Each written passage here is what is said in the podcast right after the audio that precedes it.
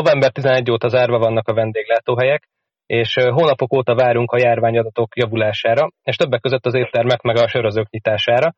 Ezt a beszélgetést április 15-én rögzítjük, amikor annyit lehet tudni, hogy 3,5 millió beoltott után nyithatnak majd a teraszok. Ez várhatóan jövő szerdán vagy csütörtökön lesz esedékes.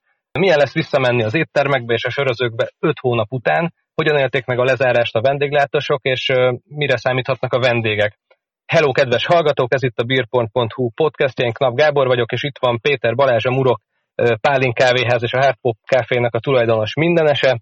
Itt van Nyíri Szilárd, a Van Beer Pub üzletvezetője, és itt van Családi Tibor Ulu, a Kocsma Turista blog alapítója és főszerkesztője. Velük zajlik ez a kis konzultáció a nyitásról. Sziasztok! Hello! Szerintem nyugodtan kijelenthetjük, hogy amikor amikor tavaly márciusban beütött a járvány, akkor senki sem gondolta, hogy ennyire két vára fekteti majd a világot, és benne annyi minden más mellett a, a vendéglátást. Ha jól tudom, Balázs, akkor a nálatok mind a két hely teljesen zárva van november óta, és Szilárdéknál pedig a webshop működik csak. Ulu, te mikor voltál utoljára kocsma turistáskodni? Én pontosan november 10-én 22-23 órakor voltam utoljára. A két hullám közötti szünetet azt még Bécsben éltem meg egy zipszes sörös projektnek köszönhetően, és akkor ott derítettem fel a kocsmákat, de a, um, tudatosan hazajöttem a második hullámra a szülővárosomba, Zalaegerszegre, és az utolsó kocsmákat, azokat uh, itt búcsúztattam el a uh, egyik legkedvesebb Zalaegerszegi kocsmámmal, a Szalonzúval uh, zártam november 10-én. Volt egyébként akkor a záráskor, vagy az zárás ilyen óráiban, meg perceiben ott valami emlékezetes? Vagy, vagy csak úgy szépen el lett siratva a nyitvatartás, és, és, és elindult a várakozás?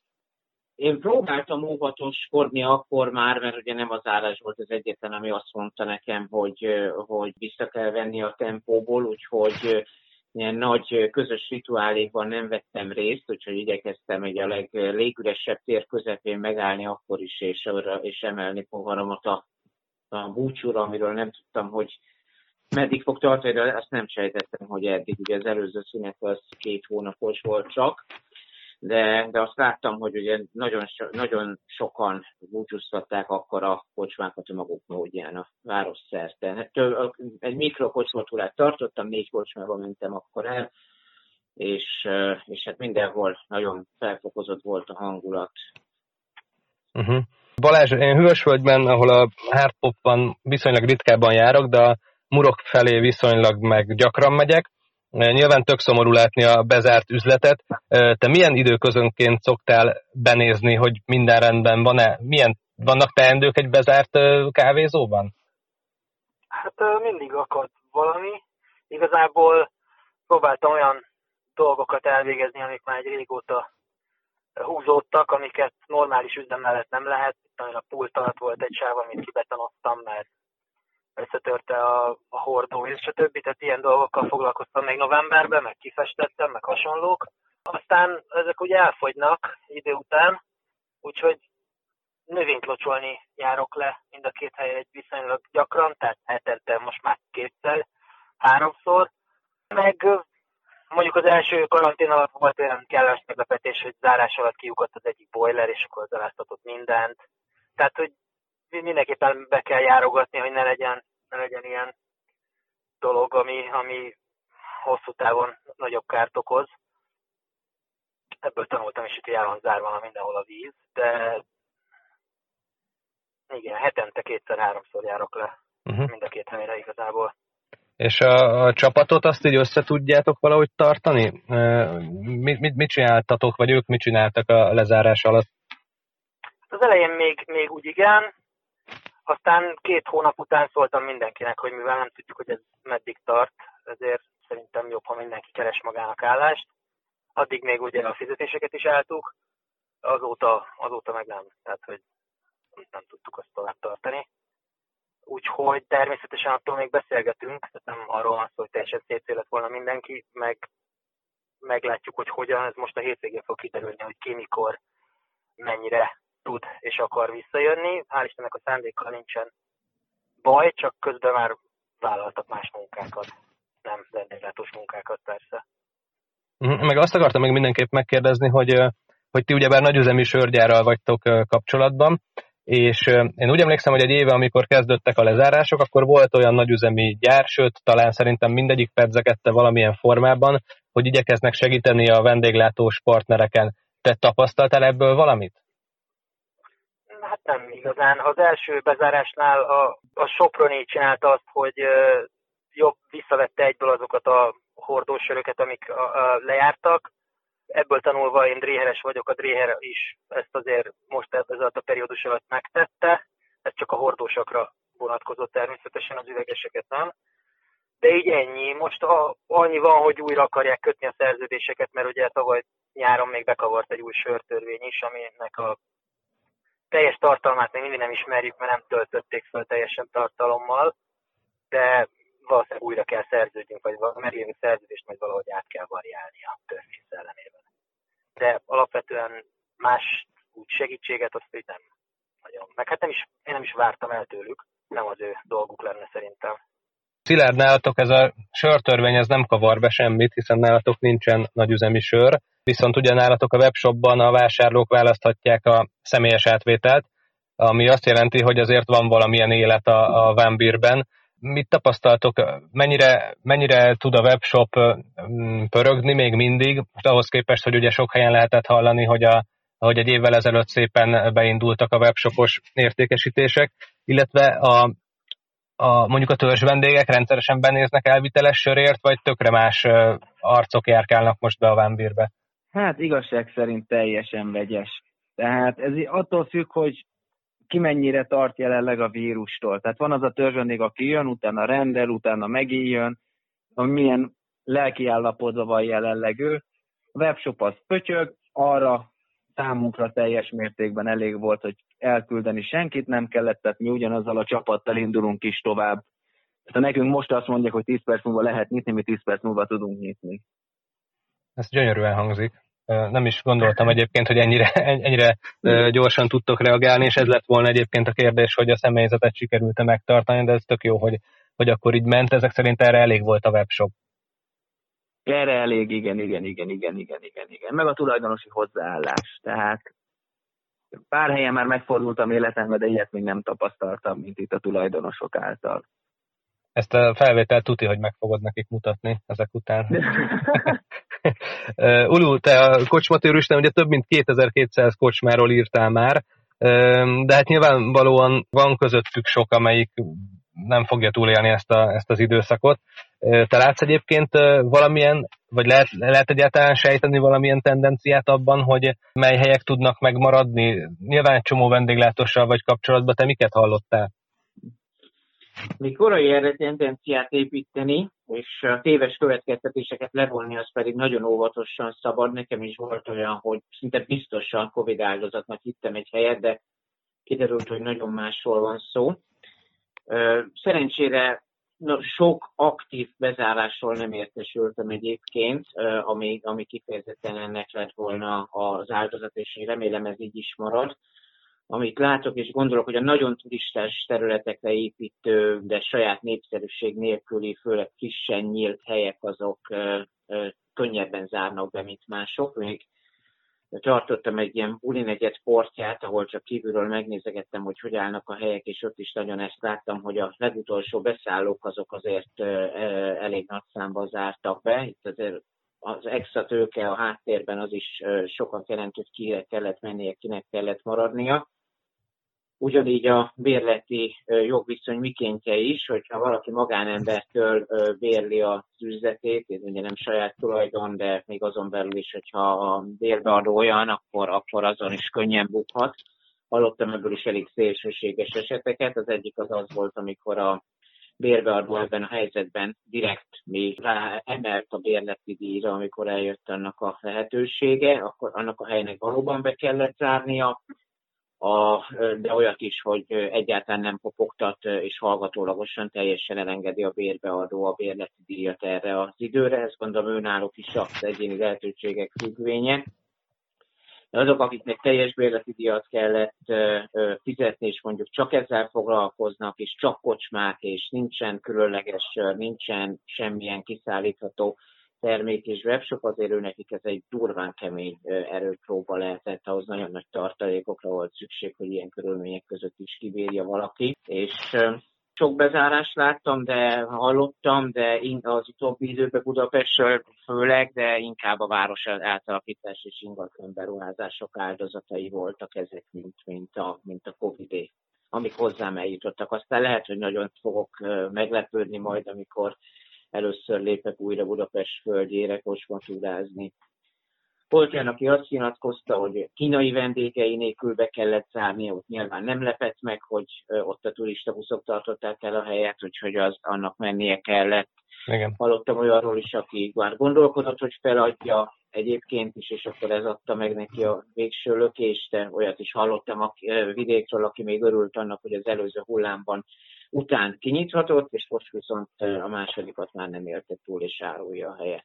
Srácok Budapesten vendéglátnak, te viszont sokat járod az ország, sokat kocsma látsz vidéken. Ugye szóba hoztad a, a buli, buli helyeket, nyilván a, a, azt gondolná az ember, hogy az ilyen buli turistákra szakosodott belvárosi ittatók lesznek tényleg az elsők, akik így elhullanak. Vidéken mi a helyzet? Hogy ott a, a helyi vendégkörre építő helyek azok jobban, jobb eséllyel lesznek túlélők?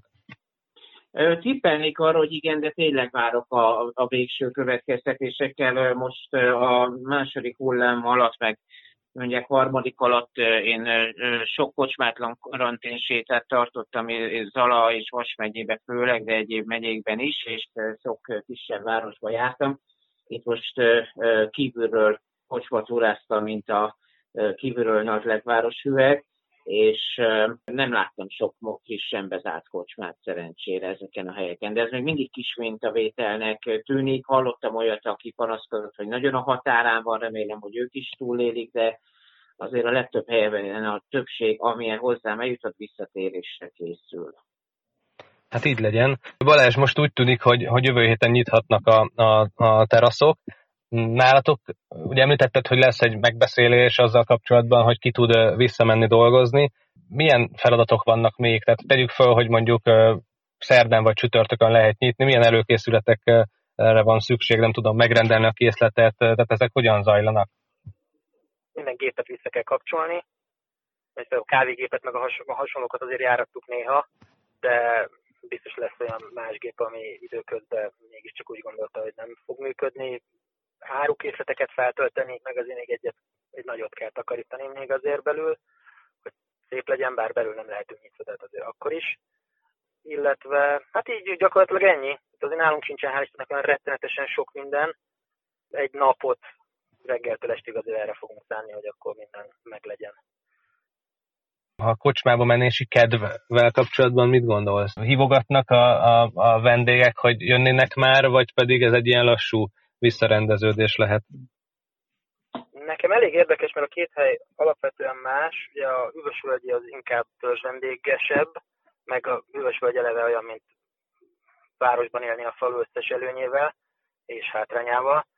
Tehát az inkább, inkább egy ilyen zártabb közösség, és ott, ott már nagyon feszülten várják, hogy kinyissunk, hál' Istennek. A benti hely, a Murak, ugye az a Margit körút mellett van, az kicsit azért ott másabb, meg ott a, a, a vevő közönség is, tehát a közönségünk is egy kicsit idősebb. Ott szerintem még egy óvatosságra adhat okot a dolog, de majd meglátjuk. Én azért bizakodó vagyok, hogy öt hónap után már mindenki megelégelte a dolgot, úgyhogy uh-huh. bízom benne, hogy, hogy jönni fognak. Szilárdánatok elindult egy kampány, ami, ami mert ugye elég olcsón, mert 500 forintért lehet Krabs sörhöz jutni most a webshopban. Ez már valami része a nyitáshoz kapcsolódó kampánynak, meg az igények felpörgetésének? Az 500 forint az teljesen más, az egy webshop élénkítő és egy piac élénkítő történet lenne, teljesen független a pubtól. Tehát az 500 forintos sört nálunk csak kizárólag ugye webshopon tudják megvásárolni, hetente dobunk föl kettő új típust, a főzdékkel effektív, hát hogy fogalmazza meg szépen azért letoljuk a gatyánkat, tehát ez senkinek nem éri meg. Ez tényleg arra jó, hogy aki eddig nagy üzemet ivott, és valamennyien, valamilyen szinten nyitott a kis üzemre, meg tudja nézni. Tehát nagyobb befektetés nélkül, hogy ez tetszik neki, nem tetszik neki, ha tetszik neki, akkor megkóstol egy-két, három, négy, öt dolgot, és talán annyira megtetszik neki, hogy kisebb idő után betér hozzánk a pubba is.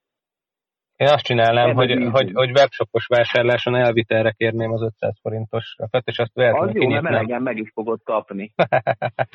Ezek csak raktár hűvös sörök, nem tudom. Raktár, így van, így van, így. Ti hogy nyittok? Mondjuk felhordoztok minden csapot, és akkor csőgázzal, vagy azért óvatosabban? Nem, hát a csaplista az egy hadsorből fog állni, mivel nekünk ott van mellé azért egy 120 féle dobozos üvegesünk. Tehát mindenki megtalálja, amit szeretne, úgy érzem. Rárohasztani a csapra nem szeretnék semmit, mivel a terasz nem lehet kinyitni olyan létszámmal, mint amennyit én be tudnék ültetni a vendégvisszajelzések alapján, tehát fölöslegesen nem fogok föltenni olyan dolgokat, amire nincsen szükség a csapon. Tehát nekünk a teraszunk egy 20-30 fő körülbelül. Ha minden igaz, lehet majd egy picit bővíteni, ha minden igaz, de hát ez sose derül ki. Föl tudunk bővíteni akár 40 főig egy teraszt, de sokkal nagyobb lesz az érdeklődés az első két-három napban, utána vissza fog stimulni majd ez az egész. Aztán meglátjuk. Fűtőket dugunk be, visszakapcsolunk mindent, jön a mama kommandó takarítani, és mi ugye effektív kész vagyunk. Ugye folyamatosan mentünk, folyamatosan nyitva voltunk, folyamatosan készleteztünk, a rövid nem romlott meg, kóla jön, és nagyjából ennyi. Még az előző témátokhoz visszatérve a bezárásokhoz, most jönnek majd az igazi bezárások. Ha a közgazdás szemmel nézzük, jelenleg sokkal több kiadásunk lesz, mint ami bevételt meg tudunk termelni. Tehát maga egy terasz nem fog tudni akkor a bevételt termelni, hogy a plusz kiadásokat, a plusz embert, a plusz rezsiköltséget lefedje. Ez lett volna a következő Ez... kérdés, hogy, hogy lehet-e rentábilisan működni csak terasszal? Ez hát tudjuk, hogy mekkora a terasz. Igen. A muroknak csak pici van, de azért van, a, a hardpopnak szintén van, a Vembérnek is van, de azért ezek nem teraszra épülő helyek egyik sem. Így van, így van, így van. Így hát, van. Hát, nálunk a, a hardpop az inkább, az hál' Istennek inkább, mert ott van egy 140 négyzetméteres terasz, de a muroknál is én is meg akarom toldani egy kicsit, aztán majd meglátjuk. Ugye ez attól is függ, hogy most akkor milyen szabályozás fog majd kijönni nem tudom, jövő hét szerda éjjel majd bújom a közlönyt, hogy hány méterenként kell elhelyezni az asztalokat, mert nem mindegy, hogy pont kijön, vagy pont nem jön ki. A muroknál is én most számolok egy 6-7 asztallal, meglátjuk, hogy az mire elég, de profitot még én sem nagyon várok tőle, csak már szeretném beindítani, hogy legalább mozogjon. Igen, lássuk a fényt, de, de veszteséges lesz mindenféleképpen, én úgy gondolom úgyhogy nem lesz egy, nem lesz egy öröm, plusz még este 10 órakor még ugyanúgy kijárási korlátozáson vagy tilalom. Igen. Igen. Tehát semmi értelme, most én kettőtől fél kilencig leszek egy 20 fős terasszal. Tehát én ezzel nem vagyok kín a vízből. Tehát, hogy szépen mondva, húztak föl, de kettőt nyomtak rajtam vissza. Ha meg nem nyitok ki, akkor meg konkurenciának adok lépés előnyt, amit meg szintén nem tehetek meg. Ez is ez a húz meg, erez meg, de de nincs átgondolva, én továbbra is úgy gondolom ez az egész.